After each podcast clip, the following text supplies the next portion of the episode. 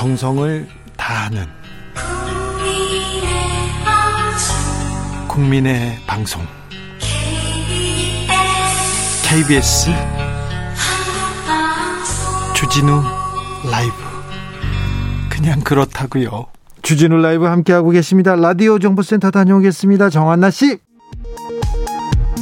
이슈 티키타카 이어가겠습니다. 재봉정님께서 서기호 변호사의 진정성이 느껴집니다. 야, 대변 양눌. 그러니까 훌륭한 말솜씨는 더 다듬는 듯 서툴러 보인다. 네. 대변 양눌, 대변 양, 저, 저 외워놓고 써야 되겠네요. 저처럼 좀 말을 더듬는 사람들 있잖아요. 서기호 변호사님, 사, 실 그렇잖아요. 예, 저도 약간 더듬는 편이에요. 그러니까 우리가 또 생각이 깊으니까. 예, 그렇죠. 그렇죠. 기운이 예. 없으니까. 내 뇌 속에서 자기 검열을 막 하는 거죠. 그렇죠. 어떤 표현이 적절할 것인가, 어떤 네. 표현은 좀 부적절한가 스스로 저, 예, 점검하다 보니까 말이 네. 느려지고 약간 좀 에, 에, 더듬 더듬 더듬게 되는 거거든요. 근데 최진 우리 우리 우리 같은 스타일은요. 최진봉 교수님처럼 다다다 랩핑 랩으로 이렇게 모든 걸 설명하는 사람들은 자기 검열이 좀 부족하다고 생각하는 건가요? 아니 저 그러니까 최진봉 교수님이 문제가 있다는 게 아니라 네. 어, 저 같은 스타일은 이제 그런 알겠어요. 측면이 있다. 알았어요. 네. 네. 야, 알겠어요. 예, 장점이 될 수도 있다. 알겠습니다. 양성근님께서 분노에 찬 독설은 황교익의 전문성을 가리는 결과에 이릅니다. 음. 황교익 씨 분노의 독설이 오늘의 처지를 만든 것임을 꼭 생각하시길 바랍니다. 네. 오늘의 교훈은 음. 서기호 변호사님께서는 분노 조절을 잘하자 이렇게 음. 얘기하셨습니다. 오사공호님께서 언론중재법 통과해야 되죠. 음. 이제는 더 이상 가짜 뉴스와 가짜 정보로 국민들의 잘못된 생각의 결집이 국가에서 올바른 정책을 세우려 할 때 억울하게 발목 잡히는 일이 없게 해야 합니다.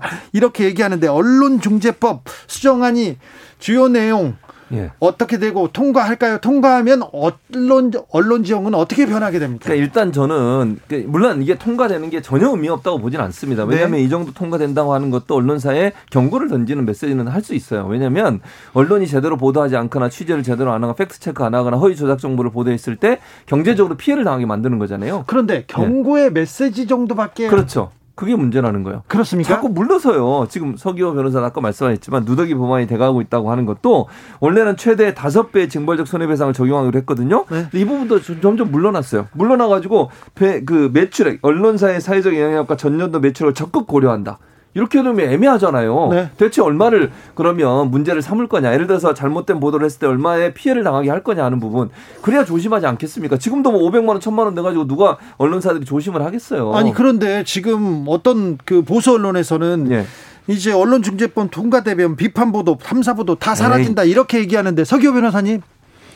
어, 이제 저는 또 어떤 걸 생각하냐면 현실적으로 법원의 판사들이 네. 과연 이 언론중재법이 통과된다고 해서 네. 어, 언론사에 대해서 과연 세게 네. 예, 어떤 손해배상액을 예, 때릴 것이냐. 네. 꼭 그렇지도 않다고 봐요. 지금도 판사님들이 언론사의 언론의 자유를 너무 많이 봐줘서 너무 큰 피해를 입었는데도 500만 원 배상하고 끝나는 경우가 많았지 않습니까? 그렇죠. 그게 왜 그런 일이 벌어지냐면 어, 판사들이 언론에 약합니다. 약하다.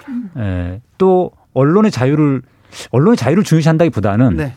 어, 언론의 불이익을 가하면, 그러니까 네. 불이익은 좀 표현이 그런데 언론에 좀 어, 손해배상을 좀 강하게 많이 매기면 네. 이제 언론 언론에서 이제 어떤 비판적 보도가 쏟아질 거 아니에요. 네.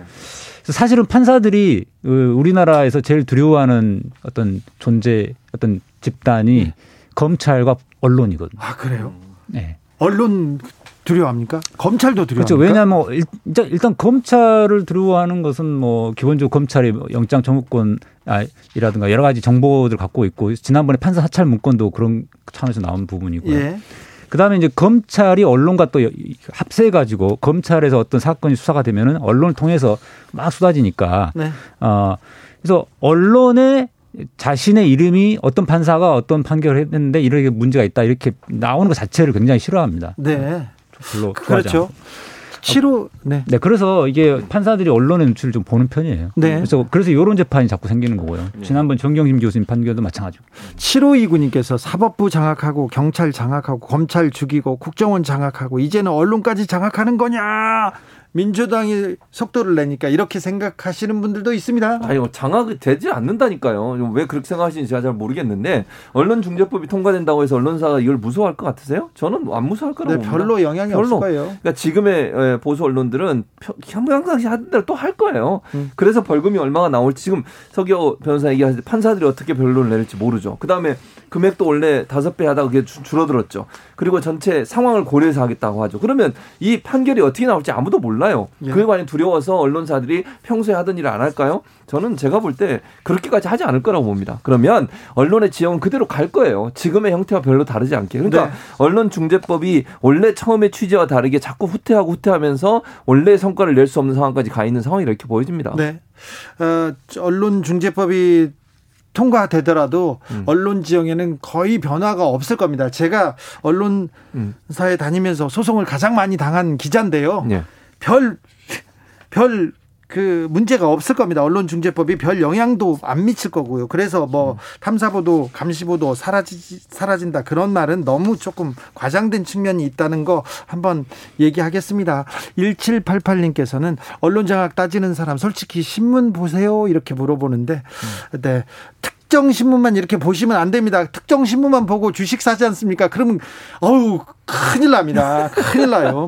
김미숙님께서 최진봉 네. 교수님 응원합니다. 저는 네, 생각이 깊어서 말이 느려요. 이렇게 얘기합니다. 감사합니다. 생각이 깊으면 말이 느리대요. 예, 네. 맞습니다. 아, 6565님께서 국민 세금 지원하는데 경고는 안 됩니다. 무거운 책임을 물어야 합니다. 오래 끌지 말고요. 얘기하는데 언론은 음.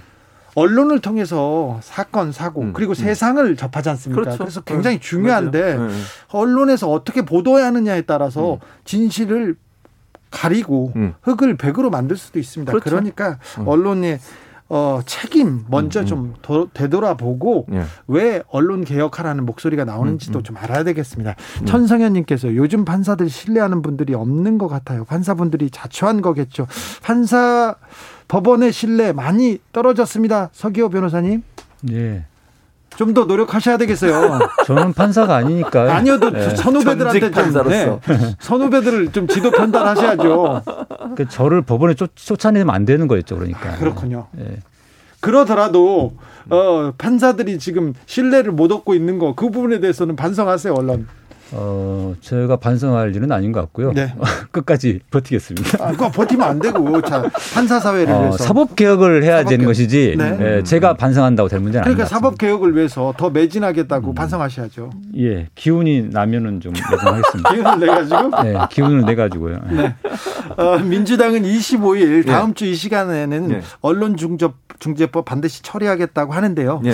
예. 어, 그때까지는 좀 시끄러운 과정 음. 이어질 것 같습니다. 예. 여야가 좀 더 치열하게 논의해서 음. 언론이 국민 편에 서기를 진실의. 편에 서기를 음. 정의의 편에 서기를 빕니다. 그렇습니다. 저는 예 그렇게 해야 되고요. 언론은요 아까도 이제 주진우가 잠깐 얘기하셨는데 일반 국민들은요 간접적 경험을 통해서 사실을 인식하는 겁니다. 무슨 말이냐면 사건이 터지는 현장에 직접 갈 수 없잖아요. 국민들이 그럼 누가 대신 갑니까? 언론이 가서 알 권리를 대신 위임받아서 보도를 하는 거예요. 근데 그 언론이 제대로 된 보도를 안 하고 허위로 조작된 정보를 얘기하거나 아니면 본인의 관점에서 보고 한쪽 면만을 얘기해 버리면 간접 경험을 통해서 사실을 인식하는 국민들 입장에서는 잘못된 정보를 사실로 인식할 수 있는 위험성이 생기는 거예요. 네. 이거는요 의식을 갉아먹는 행위입니다. 이건 엄벌에 쳐야 되는 게 맞다고 보고요. 언론이 제대로 역할을 못했을 때 그걸 방지할 수 있는 법안은 반드시 필요한 상황이라고 말씀드릴 수 있습니다. 이슈 티키타카 여기서 마무리하겠습니다. 최주목 교수님, 서기호 변호사님 오늘도 감사했습니다. 감사합니다. 감사합니다. 정치 피로, 사건 사고로 인한 피로, 고달픈 일상에서 오는 피로. 오늘 시사하셨습니까? 경험해 보세요. 들은 날과 안 들은 날의 차이. 여러분의 피로를 날려줄 저녁 한 끼 시사. 추진우 라이브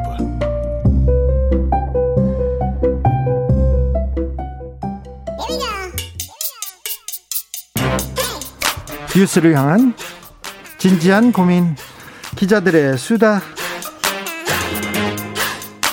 라이브 기자실을 찾은 오늘의 기자는 한결의 김민아 기자입니다. 네, 안녕하세요. 우리 발로 뛰는 김민아 기자. 네. 김종인 전 비대위원장이 다시 움직이기 시작했더라고요. 내일은 또 광주 가시더라고요. 그래요? 네네. 네. 왜요?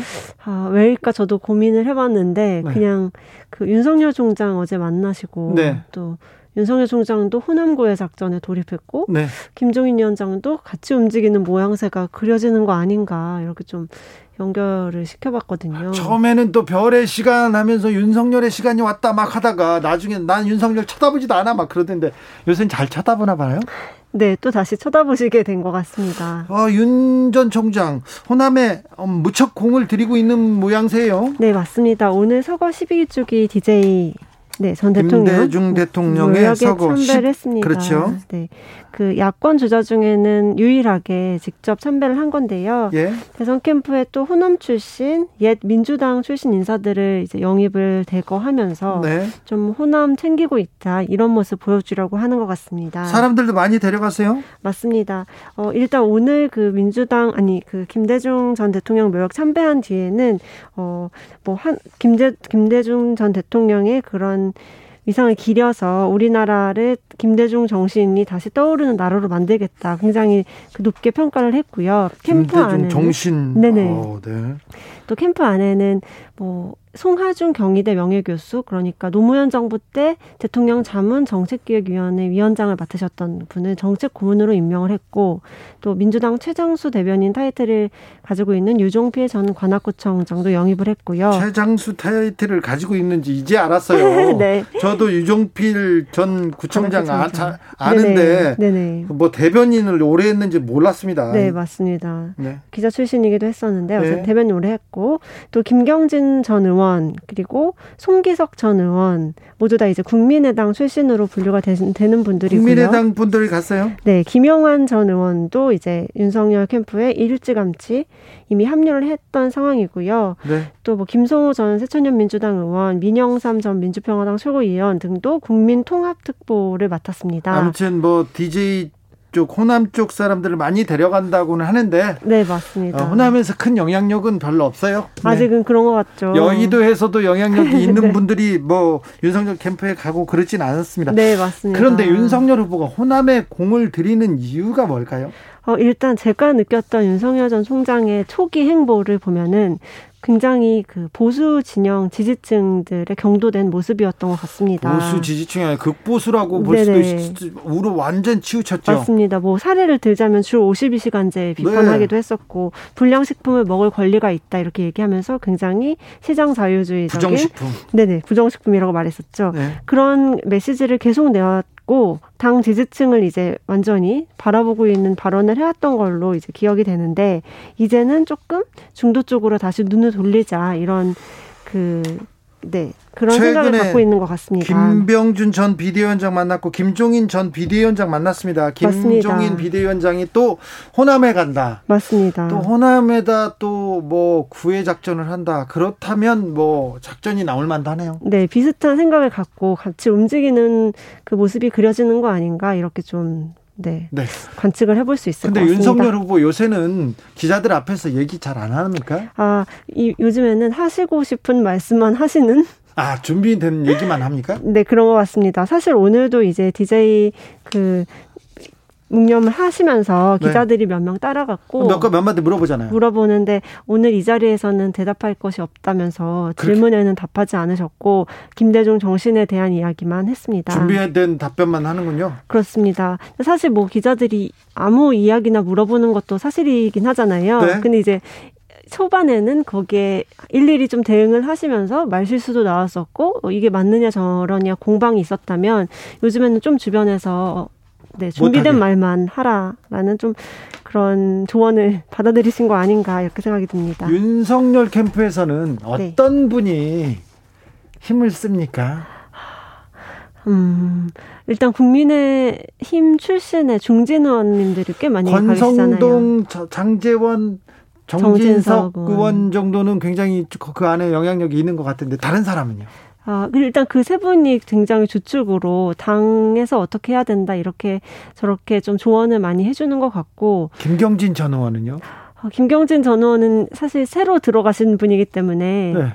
그 뭐 방송에서는 많이 이제 이야기를 나누고 계시는 거는 같은데 네. 완전히 그 핵심에서는 아무래도 이석준 전 국무조정실장처럼 네. 이전부터 계속 같이 뭐 정책도 같이 개발하고 이 출마에 어떤 지분이 좀 있으신 분들을 주축으로 네, 대화가 오가는 걸로 알고 있습니다. 기자 출신도 몇 명 캠프로 갔잖아요. 맞습니다. 그분들하고 기자단하고 커뮤니케이션 잘 됩니까? 어, 네. 초반에 약간 그 삐걱거렸던 관계가 지금은 조금 개선이 된 거는 같습니다. 그래요? 네네. 밥도 잘 먹어요? 아, 네. 대변인단이 꽤 많아요. 여러 명이 있기 때문에 기자들도 만나시는 것 같고 티타임도 가는 것 같고 합니다. 네.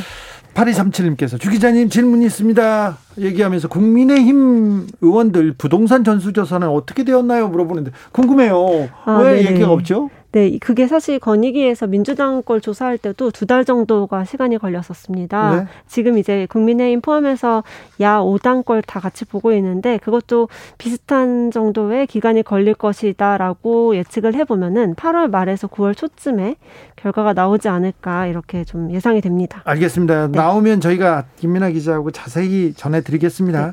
0337님께서 김대중 정신 계승한다고 하는데 김대중 정신이 뭔지는 알아야 계승하죠. 물어 봐야죠. 이렇게 물어보는데 물어보는데 기자들이 물어보는 기자도 없었고 또 대답하지 않았다고 합니다. 네.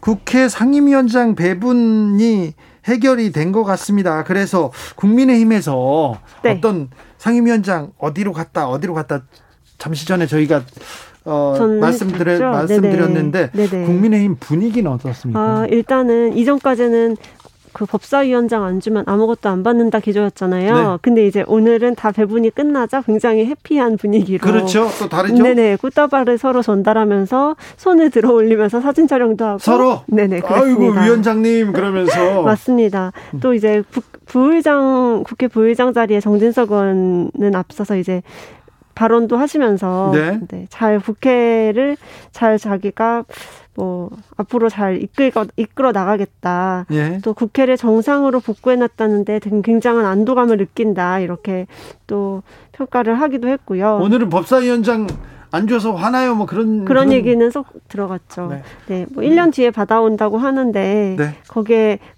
원래는 그것도 안 된다고 했었거든요. 네. 국민의힘에서요. 근데 지금은 어쨌든 굉장히 해피한 분위기로 진행이 되고 있습니다. 좀 변화가 있겠죠, 앞으로? 네.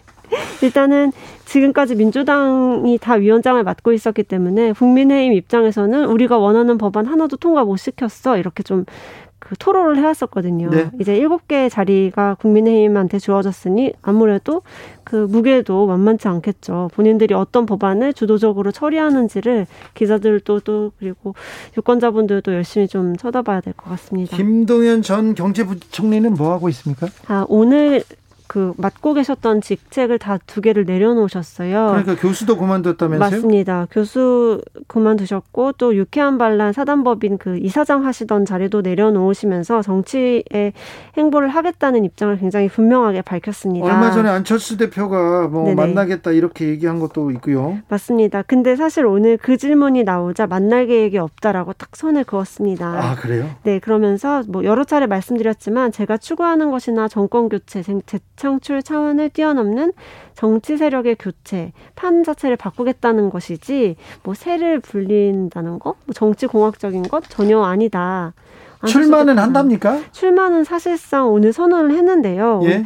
그 정치 참여를 하면서 이 두 가지 직책을 갖고 있는 게 말이 안 된다라는 이유를 댔고 예? 또 고향인 충북에 좀 돌면서 출마에 대한 입장을 밝히려는 수순으로 보여집니다. 출마를 하는데 사실 창당을 할 것처럼 주변에선 얘기를 하고 있어서 제3지대가 원래 죽은 줄 알았다가 안철수 대표가 합당을 결렬시키면서 다시 조금 살아났잖아요. 네. 김동연 부총리가 어떤 행보를 보일지 제3지대가 또다시 좀 생기는 그런 모습입니다. 참 김동연이 꿈꾸는 정치는 뭔지 그쵸. 그 정체를 아는 사람들이 한 명도 없어요.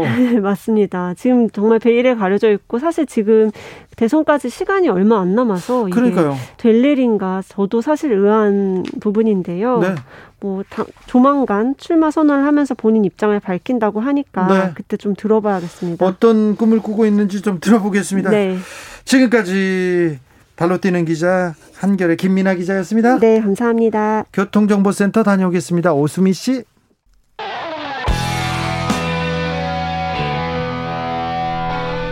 스치기만 해도 똑똑해진다. 드라이브 스루 시사 주진우 라이브.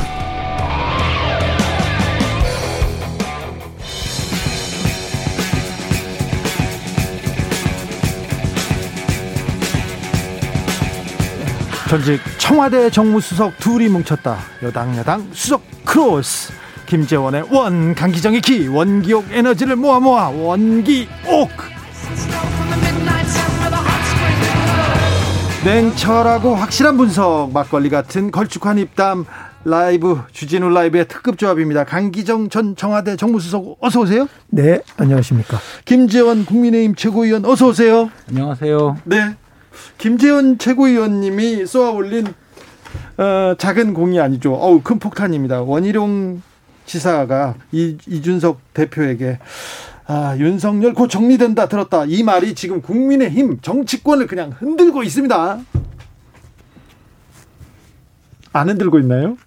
뭐다 다 이제 뭐 끝나겠죠. 뭐. 네, 이제 끝나겠죠. 네. 이거 어떻게 봐야 됩니까 이 문제를? 우리 전라도에서는 제가 광주 아닙니까? 네. 전라도에서는 거시기 하면 다 알아먹거든요. 네. 거시기 하면 어 머시기 하면서 네. 네. 도대체 국민의힘에 보면 이 뭐 저거 네. 이 단어 하나 가지고 지금 해석이 분분하던데 네. 제가 저도 사실은 여기 오늘 방송 나오기 전에 곰곰이 읽어봤더니 저거 이것은 사람을 지칭하고 있더만 윤석열. 네. 만약 이준석 대표가 윤석열의 거치 문제가 아닌 그 경선 불복 뭐 이런 문제라면 저 문제 이랬을 거예요. 저 문제. 근데 어쨌든 저것이든 저 문제든 이 원희룡 우리 후보가 이렇게 저막 그 가볍게 공개하고 이런 거 대화 내용을 공개하는 것도 그런데 저는 이준석 대표가 이걸 녹취록을 또 깠단 말이에요. 네. 그것도 그냥 깐 게 아니라 집에 들어갔더니 부모님이 안타까워하는 모습을 보면서 깠다. 여기 뭐 얘들 장난 같기도 하고 그런 생각이 아무튼 들어요. 그래서 저는 이건 제가 이제 밖에서 볼 때 둘 중에 한 사람은 죽어줘야 될 것 같아요. 사퇴를 해줘야 될 것 같아요. 그래서 그 전제 조건이 이준석 대표가 녹취록 전문을 원희룡 후보가 까라 그랬으니 까주고 이미 하태경 후보도 원희룡도 그만 물러나라 이런 정도 됐으니까 이준석, 원희룡 둘 중에 한 명은 그만둬야지 끝날 것 같아요. 이미 끝난 게 아니라. 김재현 의원님? 그 호남에서 거시기 다 알아요. 예.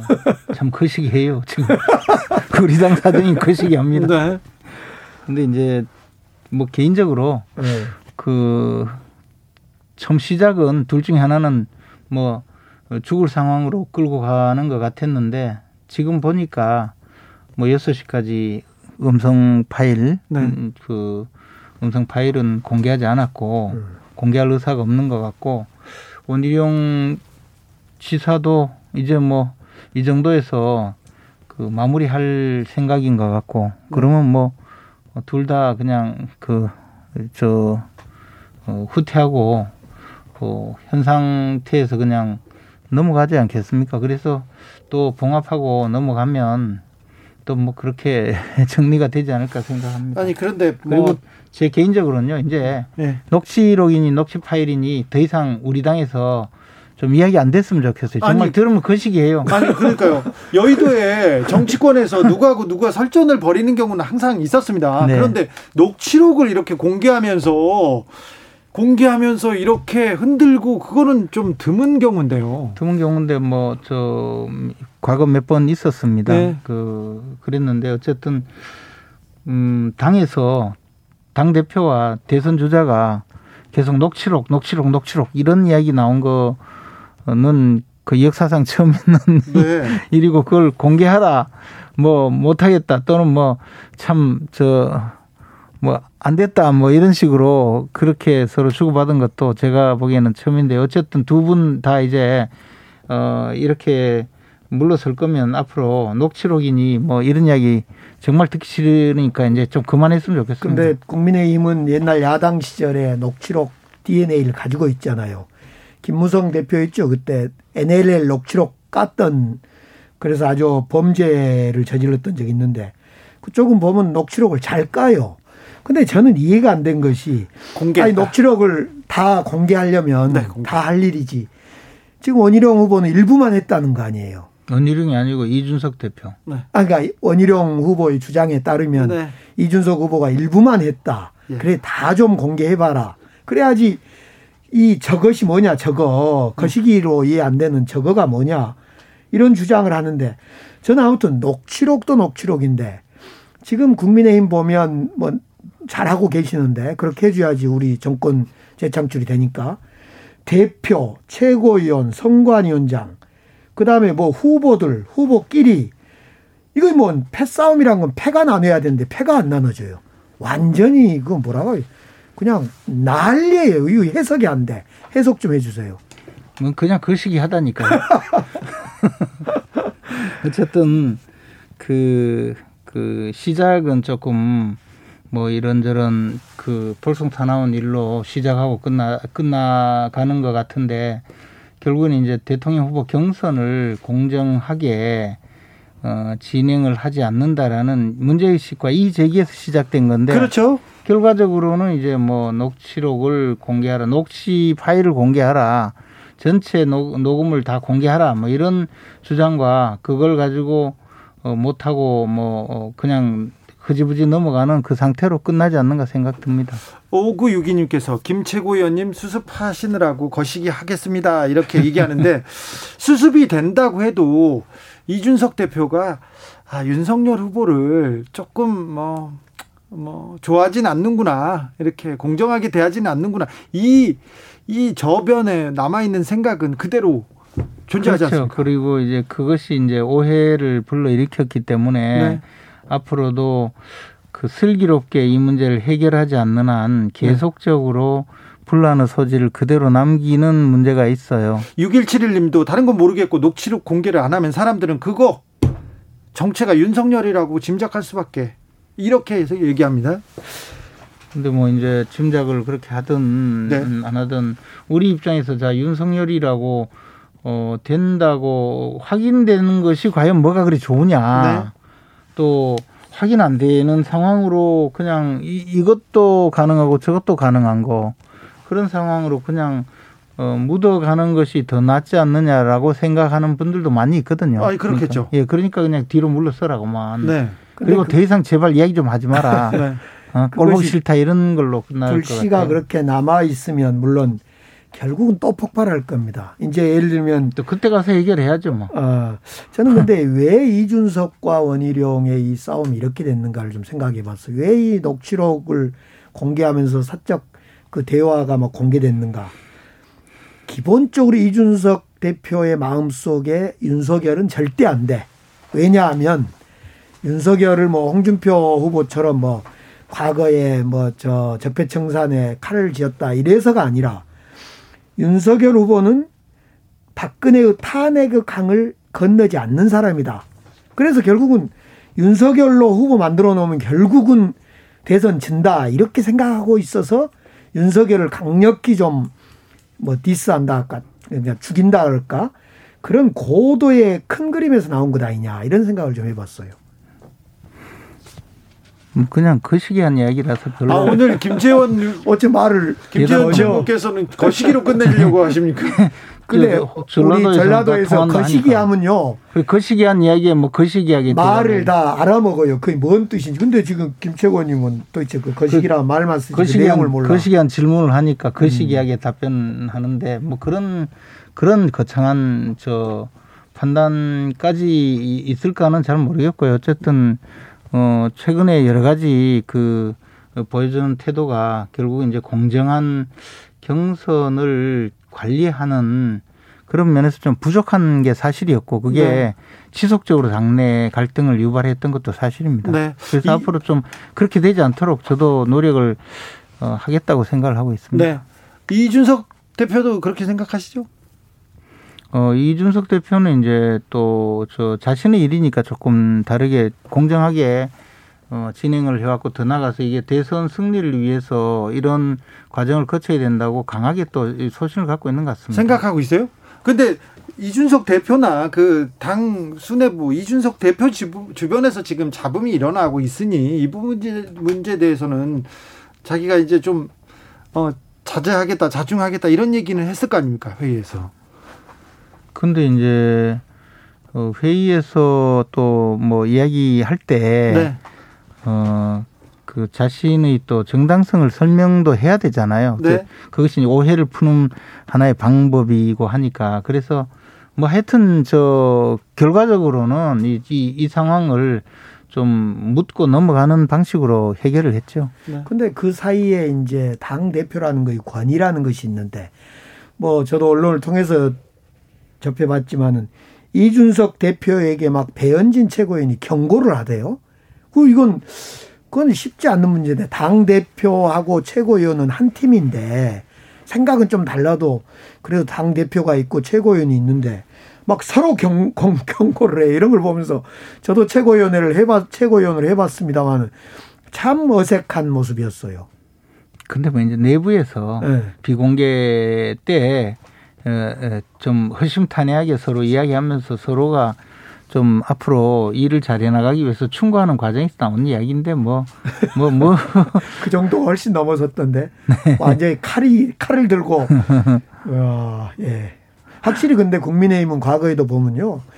우리 민주당 그러니까 우리 당하고 싸울 때보다도 내부에서 싸울 때는 아주 죽기 살기로 싸우더라고. 뭐 꼭 그런 건 아니고. 이명박 때도 봐도 네. 그렇고. 오늘 김재현 최고위원 참 조용하십니다. 오, 네. 오늘, 오늘 얘기가 어, 왜 오늘은 거시기한 날이네요. 네, 국민의힘 분위기를 좀 보여주기도 합니다.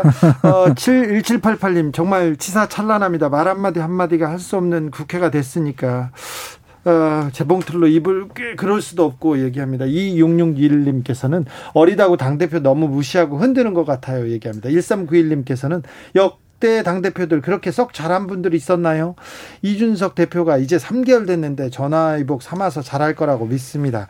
그래도 2030들에게 센세이션을 일으키고 당 색깔도 많이 변화시킨 건 사실이고 앞으로도 잘할 거라 믿어요. 그리고 원 전 지사의 가벼운 행동이 실망이 크고 안타깝습니다. 얘기합니다. 4997님께서 저도 전라도지만 저거는 어떤 행동을 표현할 때 쓰는 경우도 있습니다. 저거 얼른 안 하냐 이렇게 이렇게 어, 저거 안 치우냐 이렇게 얘기할 수도 있어요. 어. 사람을 칭하기도 하고 형태를 칭하기도 합니다. 김인수님 민주당도 똑같은데요. 뭐 남 뭐라고 할 입장이 아닙니다. 얘기하는데 민주당은 어, 민주당은 황교익 씨 관련 논란이 조금 어, 계속 커지고 있습니다. 이 논란 어떻게 보고 계십니까, 김재원 의원님? 하여튼 그나마 다행이다고 생각하고 있습니다. 그거 보고 황교익 씨가 등장했기에 망정이지 아니면 우리만 욕을 먹고 있을 상황인데 하여튼 참 고마운 분이에요. 아 그래요? 예. 이 문제 어떻게 해결될 것 같습니까? 뭐 해결되겠습니까? 그냥 끝까지 떠들다가 네. 저분도 그 말씀하셨잖아요. 자기는 후퇴하는 법은 모른다고. 그래 끝까지 갈 텐데 네. 어 이재명 후보님하고 굉장히 좀 닮으셨다는 생각이 들었어요.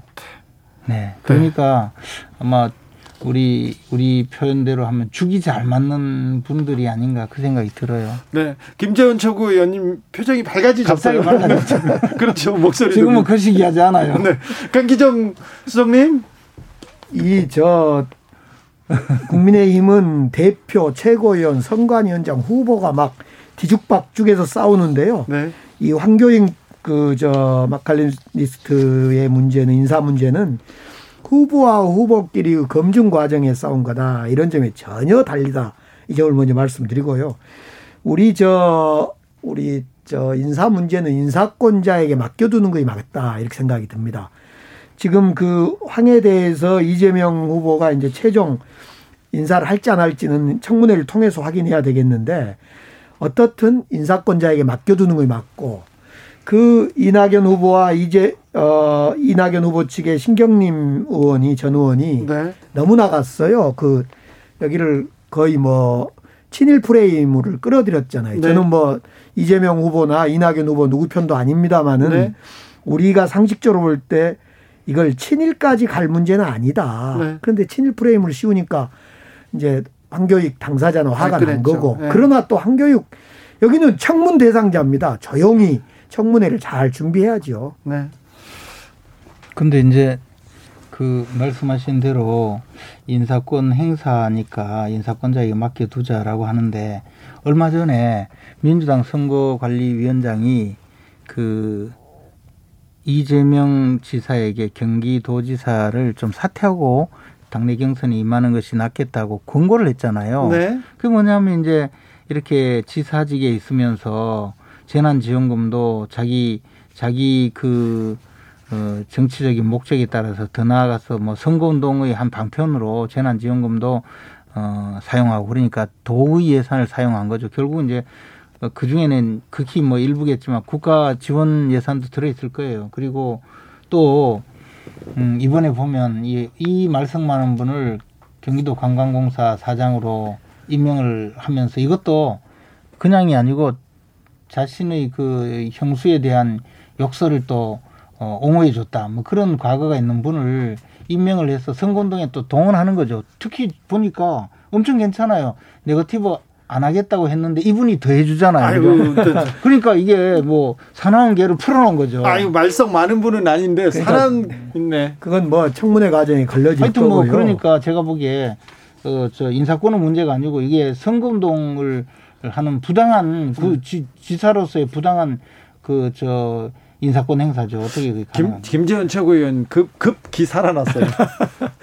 인사권자가 인사를 할 때는 그 모든 인사에 다 의혹을 보려면 한도 끝도 없는데요. 이 경우에는 우리 관광공사를 어떻게 할 건가에 나름의 생각이 있을 거예요. 이건 청문회를 통해 그, 그 걸러질 거고요. 사실은 서른 의원님의 발언이나 이번 신경민 의원의 발언은 좀 너무 나간 거다 이런 측면이 있고요. 예. 그 지사 사태 문제는요. 아니 이재명 후보가 어느 순간에 이제 후보가 될지 안 될지 모르겠습니다만 결정되면 본인이 판단할 겁니다. 네. 예, 이걸 뭐 사퇴라 말아라 법대로 한다는데. 네. 예. 그한 가지만 말씀드리자면 어쨌든 이분이 이제 임명된 것이 뭐 마칼럼 리스트가 뭐 적임자냐 아니냐 그거는 뭐 모르겠고요. 네. 음 근데 진중권 교수가 그렇게 평했더라고요. 그분이 어쨌든 혀의 기능이 둘두 개 다 망가졌다고 하나는 말하는 거 하고 하나는 맛보는 거 다 망가졌다고 비난을 했는데 사실 이분이 워낙 논란이 많은 분이잖아요. 굳이 대선판에 이런 분을 저 관광공사 사장으로 임명한 것은 제가 보기 오로지 자기 대신 욕해달라는 그런 주문 같아요. 이재명 지사가. 김정은님 열심히 또 기능 그 기능을 잘 수행하고 있어요. 김정은님께서 국민의힘 구원투수 황교익 지금 아까 구원투수라고 하셨잖아요. 맞아요. 네 고마운 분이에요. 고마운데 그 고 마운 사람을 지금 국민의힘 고마운 사람을 이재명 후보가 일부러 썼을까요? 이런 얘기도 하네요. 아니 일부러 쓴 건 아니고 이재명 지사는 지금 이낙연을 꺾기 위해서 이낙연에게 공격하기 위해서 자신은 그 필요한 거죠. 7109님께서 오늘은 윤석열 후보가 말을 아끼던데 김재현 의원님도 말을 아끼시네요. 당에서 말을 아끼기로 약속하신 건가요? 할 말이 없어서 그렇습니다. 네. 48, 4988님께서는 국민을 위한 정치를 좀 합시다 얘기하는데 김대중 전 대통령 12주기입니다. 오늘이 네. 8월 아, 18일 벌써 12년이 됐습니다. 어, 모든 후보들이 다 DJ 정신을 이어받겠다고 했는데 윤석열 후보가 직접 그 참배도 했고요. 그리고 호남 인사들을 자꾸 이렇게 영입합니다. 거기다 김종인 전 비대위원장하고 만났어요. 김종인 비대위원장이 조금 움직일 것 같습니까? 아, 지금 당장은 저 뭐 그럴 공간이 별로 없죠. 그러나 뭐 한 번씩 만나서 대화하고 네. 뭐 이런 또 역할을 해주시는 거죠. 근데 이제 어 추후에 저 윤석열 총장이 우리 당의 어 대통령 후보로 선출이 된다면 그러면 대통령 후보가 중앙선거 선거대책위원장을 임명하거든요. 네. 그때 뭐 저 김정인 위원장을 선거대책위원장으로 모셔올 수는 있겠죠. 물론 그럴 뭐 가능성이 있습니까? 아닐 수도 있지만요. 그거야 뭐 제가 알수 네. 없는데 과거보다는 하여튼 윤석열 총장이 김종인 위원장에 대해서 상당히 조금 어, 기대하는 바 내지 의존하는 바가 조금 생긴 것 같습니다. 네. 최근에 보면 그러니까 선대위원장을 모셔올 가능성도 있겠죠. 김종인 비대위원장이 과거에 보면 자기 욕심을 안 버리던데 이번도 보면 그 국민의힘 후보들도 누구도 양에 안 차해요. 윤석열, 뭐 최재형, 원희룡. 그래서 자칫하면 본인이 출마를 하려고 생각은 하지 않을까 이런 아무튼 오. 어. 상상을 좀 해보고 예. 그럴 수 있다고 봐요. 그리고 지금 그때 한번 김재원 최고가 그런 말씀을 하셨는데 판이 완전히 짜여지면 김재원 아니 아니 저저 김종인, 비대위원장이 역할이 없는데 지금 판이 흔들리고 윤석열도 찌지도 않고 그 대선 후보도 마땅치 않으니까 본인이 직접 나서거나 아니면 킹메이커 역할로 더 적극적으로 결합해 보려고 한 것 아니냐. 물론 말은 정가변 의원하고 만남의 자리에 윤석열 후보를 불렀다고 하는데 제가 볼 때는 김종인 비대위원장은 상당한 이걸 깊숙이 지금 개입하고 싶은 막 내면의 움직임이 있지 않을까 이렇게 보여집니다. 뭐 어쨌든 뭐 그런 상황이 있어도 김정인 위원장 본인 출마할 가능성은 저는 마이너스 200% 같고요. 음. 또 지금은 어떻게 출마를 하기 위해서 공간을 열 어, 방법도 마땅치 않으리라고 생각합니다. 그리고 어 결국에는 우리 당을 돕는다면 우리 당의 가장 유력한 후보를 돕게 될 것이고 어 지금 뭐 그 과거에 보면 그 김동연 부총리에 대해서 조금 이야기를 했지만 제가 봤을 때 그분이 생각하는 게 워낙 어좀 저 황당한 수준이어서 제가 보기에는 추상적이죠. 허경영 씨가 훨씬 더 구체적으로 김동연 씨보다 예, 어, 현실적인 것 같아요. 그러니까 아마 김종인 위원장이 저 김동연 전 부총리에 대해서 언급을 한 것은 그때 당시에는 아마 윤석열 총장에 대해서 조금 그 견제. 여러 가지 저 그 가능성이 있다고 이렇게 보여주기 위한 것 같고 결국에는 저는 윤석열 총장이 우리 당의 유력 대선 주자가 되면 그 많이 도울 거라고 보고 있습니다. 그러니까 애초부터요 김동연에 대해서 국민의힘이나 야당에서 자꾸 이상하게 보던데 최소한 김동연 부총리는 윤석열 또는 최재형 후보와는 전혀 질을 달리한 후보였어요. 그렇죠. 훨씬 훨씬 고차원이죠. 5차원, 뭐 6차원 이렇죠. 고차원이 어쨌든 윤석열 최재형 후보는 헌법적 가치를 무시하고 그냥 임기도 못 채우고 출마했던 사람이고 네. 김동연 후보는 적어도 그건 아니거든요. 자기가 출마할 그렇죠. 만약 한다면 임기가 없는 부, 총리니까 곧바로 그냥 뭐 아니 제발로 나왔죠. 만약 출마하더라도 정, 자기가 몸담았던 정권을 비판해서 뭘 해보겠다 이런 얄팍한 수는 아니다. 그런데 이제 자꾸 김동연을 자기 편으로 국민의힘은 아, 그런 한 번도 자기 편이 돼본 적이 없는데. 우리 편으로 생각 안 했어요. 어, 그랬습니까? 예, 혹시, 혹시 온다면 우리는 항상 받아줄 생각이 네. 있지만 한 번 이야기해 보고는 뭐 그분은 아, 저, 우리하고 가까이 갈 가능성은 별로 없구나 이렇게 생각했죠. 다시 또 구애를 하겠던데요? 김동연 안철수를 다시 구해야 할 거 아닙니까 국민의힘에서 그, 할수 있다면 하죠. 그 어려운 상황에서도 지난 대선 때 김종인 전 비대위원장이 대선에 출마했다는 거 잊으면 안 될 것 같고요. 송병찬 님께서 허경영 씨가 대통령이 되면 1억 준다고 하는데 혹하고 있습니다. 모두 좀 여야 모두 좋은 공약을 내주고 아, 선의의 아, 경쟁을 해주세요. 얘기. 정세균 후보도 대통령이 되면 20년 후에 아기 나오면 1억씩 준다고 했습니다. 그것도 비슷합니다. 허경영 아, 씨하고. 예.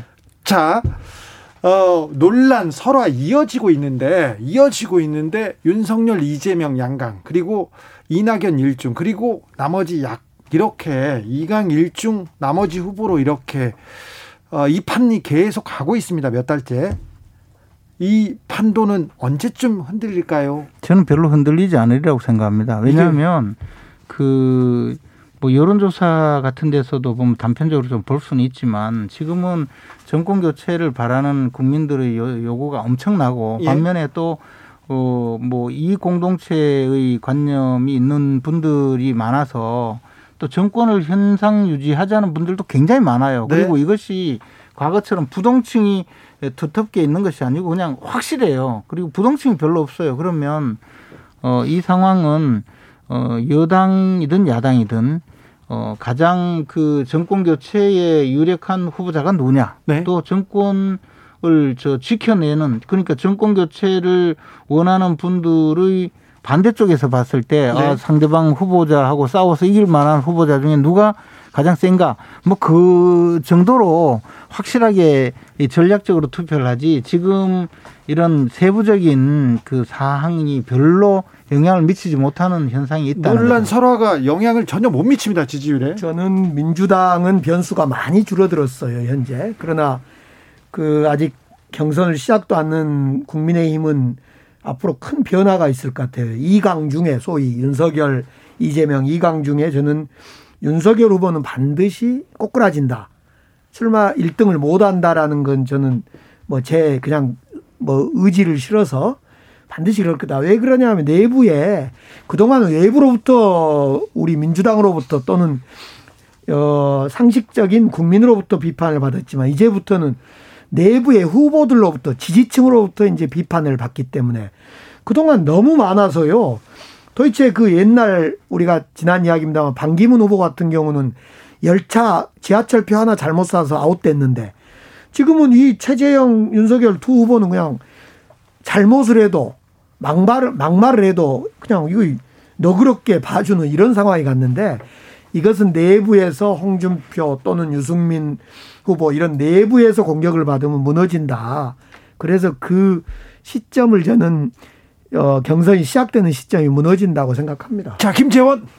뭐 그 저 이제 희망 사항이죠. 근데 또 사실 그 동안에 이제 지금 입당한 지가 한 20일 됐거든요. 윤석열 후보. 예. 그리고 그 최재형 후보는 한 30일 조금 넘었고요. 네. 근데 그동안 이분들이 또 단기간에 많은 것을 또 습득을 한 것 같아요. 그래서 리스크를 점점 줄여가는 과정에 있고 더 나가서 이제 정치권에 빠르게 접근을 했기 때문에 뭐 그렇게 저 말씀하신 대로 어그 큰 문제를 일으키거나 할 가능성 저는 별로 없다고 보고 더 나가서 어 상당히 그 개인적으로 봤을 때 정치적 자질도 뛰어난 분들이에요. 그래서 어 지금 생각하시는 것보다는 지지율을 오히려 상당히 모을 것이다. 그래서 점점 점점 지지율이 음, 그 1등 후보 쪽으로 수렴되는 그런 과정을 거칠 거라고 봐요. 아니, 근데 입당 20일 만에 당대표하고 설화 이게 계속 이렇게 이어지고 있으니. 당대표와의 설화는 없었고요. 당대표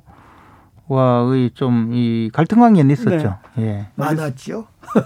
예. 그것은 이제, 그것은 이제 어떻게 보면 누구에게 어, 책임을 묻고 또 누구에게 비판을 할 것인가의 문제이지 어, 그것이 윤석열 후보자가 이 야기했다거나 의도했다든가 꼭 그렇게 볼 것 같지는 않습니다. 알겠습니다. 용기 내자님께서 구수 정신으로 끝까지 버틸 듯 하면서 윤석열 후보 얘기를 해주셨습니다. 오늘 원기옥 여기서 마무리하겠습니다.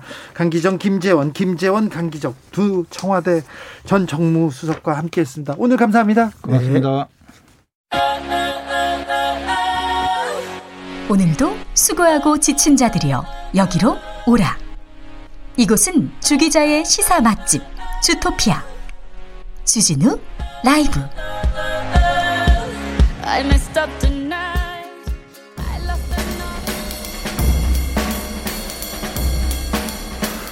느낌 가는 대로 그냥 고른 뉴스 여의도 주필.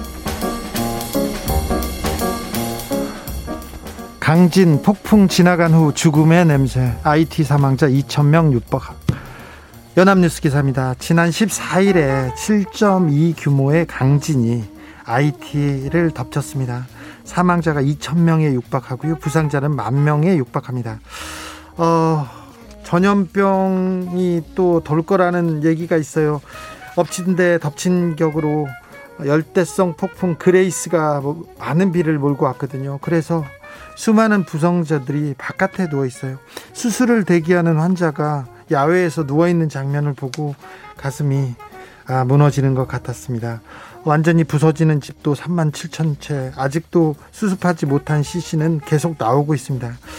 2010년에 IT에 대지진이 발생해서 30만 명 이상 사망하는 사건이 벌어졌는데 또 IT에 이렇게 지진이 왔습니다. 유니세프에서는 어린이 54만 명 그리고 120만 명의 IT 국민이 이번 지진, 지진의 피해를 봤다고 하는데 얼마 전에 대통령 도 암살당했지 않습니까? 그래서 국정 혼란 이어지고 있습니다. 아, 국제사회의 인도적 지원 이어지고 있는데 지난번 2010년에 그때 인도적으로 도와줬던 물품들을 빼돌려서 아, 부패 세력들이 착복하는 그런 일이 있었는데 이번에는 그런 일이 없, 없기를 바래봅니다. 왜 가난한 나라에는 이런 더 가혹한 천재지변이 오는지 좀 안타깝기도 하는데 IT를 위해서도 기도하겠습니다. 그리고 아, 국제사회의 도움 여러 온정을 좀 이번에는 제대로 쓰기를 좀, 아, 좀 바래봅니다.